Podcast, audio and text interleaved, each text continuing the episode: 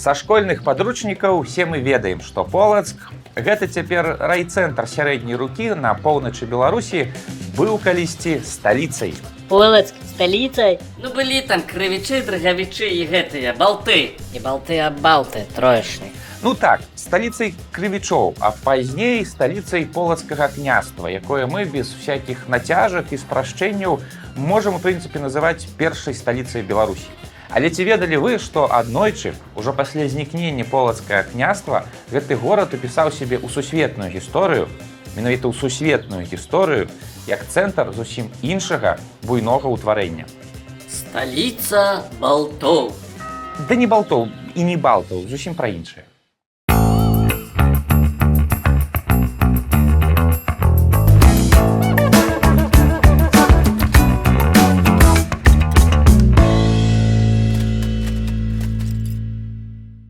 Другой палове 18 стагоддзя Полацк стаў сусветнай сталіцай езуітаў. А? Чаго? Ну, езуітаў. Ну, ордэн Ісуса Хрыста самы багаты і ўплывовы манаскі ордэн, які, можна сказаць, выратаваў каталіцызм ад заняпаду ў 16 стагоддзі. А, дык адразу так бы і сказаў. Езуіты былі вядомыя двумя рэчамі. Па-першае, яны стварылі найлепшую сістэму адукацыі ў Еўропе, каб рабіць дзетак каталікамі. А па-другое, яны былі вельмі мэтанакіраваныя і цынічныя. Лічыцца, што фразу мэта апраўдвае сродкі прыдумалі якраз яны. Хаця гэта і недакладна. Вось жа. У 18 стагоддзі Еўропа была пакрыта сеткай езуіцкіх калегіумаў, якія стаялі паміж сопку на адлегласці дзесьці каля двух дзён дарогі. У вялікім княстве літоўскім калегіумы знаходзіліся у пінску, гародні, наваградку, менску, Але самы першы і, напэўна, самы аўтарытэтны калегіум размяшчаўся якраз у полацку. Дык вось, калі б вы жылі 200 год назад, то з вялікай верагоднасцю вас аддалі б вучыцца да айцоў езуітаў у пінск, гародню ці ў полацку. І гэта нават, калі вы былі з пратэстанцкай ці праваслаўнай сям'і. Езуіты стварылі эталонную сістэму адукацыі і бралі туды дзяцей любых канфесій. Што праўда, выходзілі дзеткі з гэтай школы ўжо апантаннымі каталікамі. Такая вось шматхадовачка, місія і фокус. Вось жа хітруны. Ну як сапраўдныя езуіты. Дык яны ёсць езуіты. Мы што, пра езуітаў праграму робім? Пра езуітаў, пра езуітаў. І ўсё было добра. Як раптам у 1773 годзе выбухнула навальніца. Папа рымскі Клімент 14 прачнуўся адной чараніцай.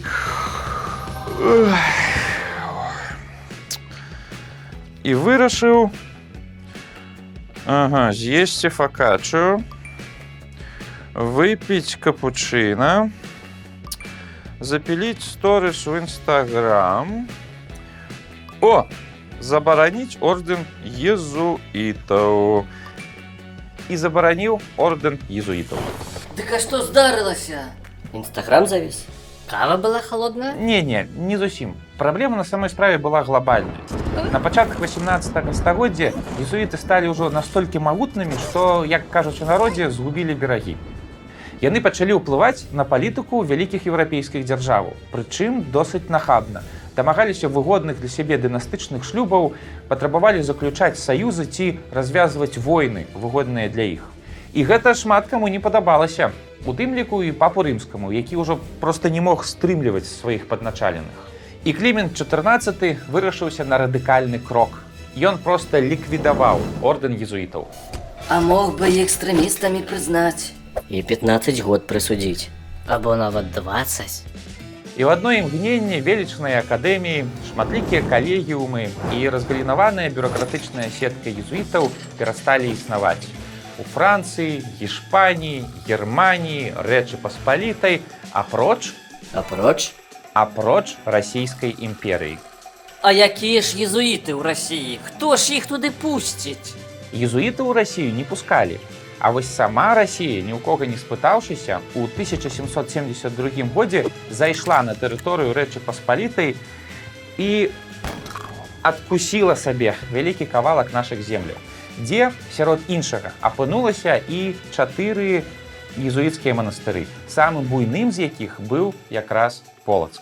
Выходзіць, што на езуітаў звалілася адразу дзве бяды запар. Спачатку іх тэрыторыю захоплівае варожае войска, а пасля іх жа кіраўнік іх і забараняе. Што рабіць у такой патавай сітуацыі? Коты у патовой ситуации не оказываются. А вось людзі аказваюцца і звычайна яны пачынаюць плакаць і сумаваць, сумаваць і плакаць. А што робяць езуіты? Езуіты робяць духоўныя практыкаванні, каб не згубіць фокус і едуць знаёміцца з новымі уладарамі. Езуіты ведалі, што Кацярына другая насцярожана ставіцца да іх ордэна, ну і агулам да каталікоў. Але таксама яны ведалі, што расійская імператрыца любіць разумных і вясёлых. Ну і розныя забаўныя штукі. А езуіты умелі быць забаўнымі і ведалі пра гэта. Найперш яны сабралі вялікую дэлегацыю і паехалі ў госці да расійскай імператрыцы. Тая з цікаўнасці дазволіла ім патрапіць да сябе на аўдыенцыю. Ёй вельмі карцела паглядзець на гэтых знакамітых манахаў душахватаў. Аднім глазком думала, напэўна, яна. Але рэктару калегіума Станіславу Чарневічу хапіла ўсяго пару гадзін, каб цалкам ахмурыць і захапіць расійскую імператрыцу. Што ён там ёй гаварыў, якія разумнасці расказваў, мы ўжо з вами, напэўна, не даведаемся. Але Кацярына другая была цалкам у захапленні ад досціпу і розуму палачанаў. А праз год у 1774 годзе расійская імператрыца сама адправілася ў полацк у межах вялікага турыстычнага турне па захопленых землях. І вось тут ужо езуіты разгарнуліся на поўніцу. Феерверкі, ілюмінацыя, тэатральныя прадстаўленні, дыспуты, банкеты. Амаль что славянский базар. А ты хіба быў там? Кацярына пляскала ў ладкі і весялілася як малая. І гэта мела свой вынік. Езуітам дазволілі легалізавацца на тэрыторыі расійскай імперыі і пакінуць усю сваю маёмасць. У 1776 годзе Станіслаў Чарневіч, як дысцыплінаваны манах, накіраваў ліст да новага папы рымскага пія 5 з просьбай патлумачыць, а што цяпер рабіць. Папа рымскі апынуўся ў непрыгожай сітуацыі. Ягоны папярэднік забараніў ордэн езуітаў па ўсім свеце. Але цяпер у езуітаў з'явілася магчымасць патрапіць у самую закрытую вобласць для каталікоў па ўсім свеце у расійскую імперыю. Як ад такога адмовіцца? Ай-яй-яй. Ага, ага, ведаем. И рыбку съесть, и каб костей не было. Папа рымскі сеў, падумаў і напісаў: Няхай плён вашых малітваў, як прадбачу я і жадаеш ты, будзе спрыяльны. Во завярнуў. Падумаць можна все, што заўгодна. Але езуіты ўсё зразумелі правільна. Нічога не зразумела. А я зразумеў. Што зразумеў? Што зразумеў, то зразумеў. Яны разгарнулі дзейнасць настолькі шырокую, наколькі маглі сабе гэта дазволіць, зрабіўшы полацкі калегіум сваёй асноўнай базай. І полацк раптам нечакана для сябе стаў сусветнай сталіцай езуітаў. Пра сусветнае гэта не перабольшванне. Далучыцца да езуіцкай навукі ўсё яшчэ хацелі тысячы людзей па ўсім свеце, а атрымаць яе можна было толькі ў полацку і больш нідзе. Таму у слаўны горад францыска з карыны наступныя дзесяцігоддзі прыязджалі вучыцца людзі з самых розных краін. Гішпанія, Італія, Францыя, Партугалія і нават Амерыка. У полацку былі пабудаваныя новыя карпусы манастыра, з'явіліся новыя прадметы і новыя вельмі цікавыя выкладчыкі. З Ватыкана тады пісалі ў полацак. Тут ёсць шмат нашых маладых іспанцаў і старанных езуітаў, якія моляць пусціць іх да вас у Беларусь.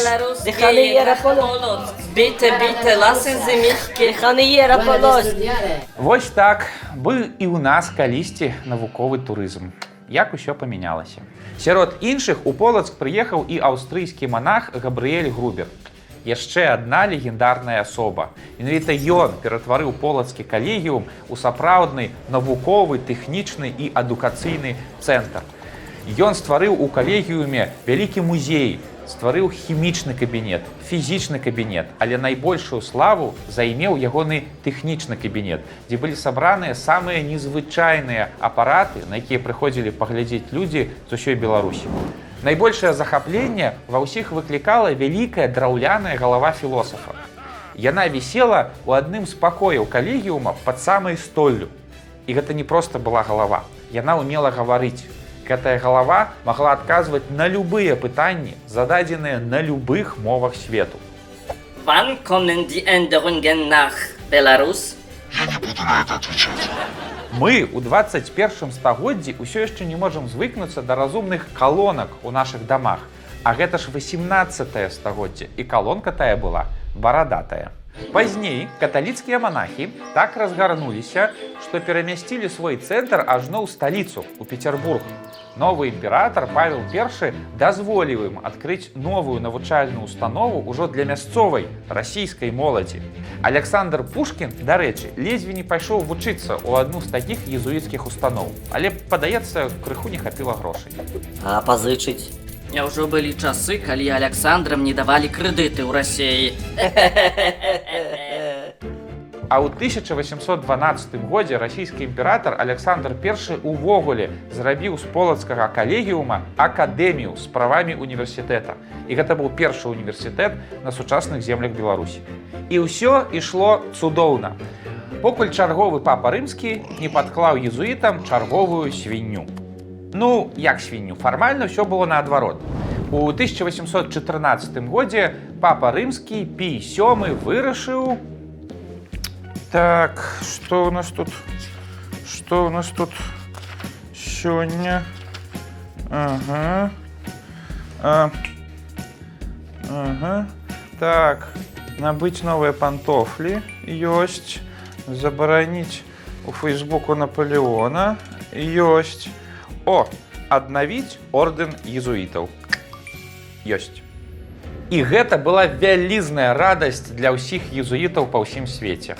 Але Але расійскі імператар Александр I палічыў, што калі цяпер езуіты пераходзяць пад юрысдыкцыю папы рымскага, то яны аўтаматычна ператвараюцца ў ворагаў і шпіёнаў. Узяў і выслаў усіх езуітаў з расійскай імперыі.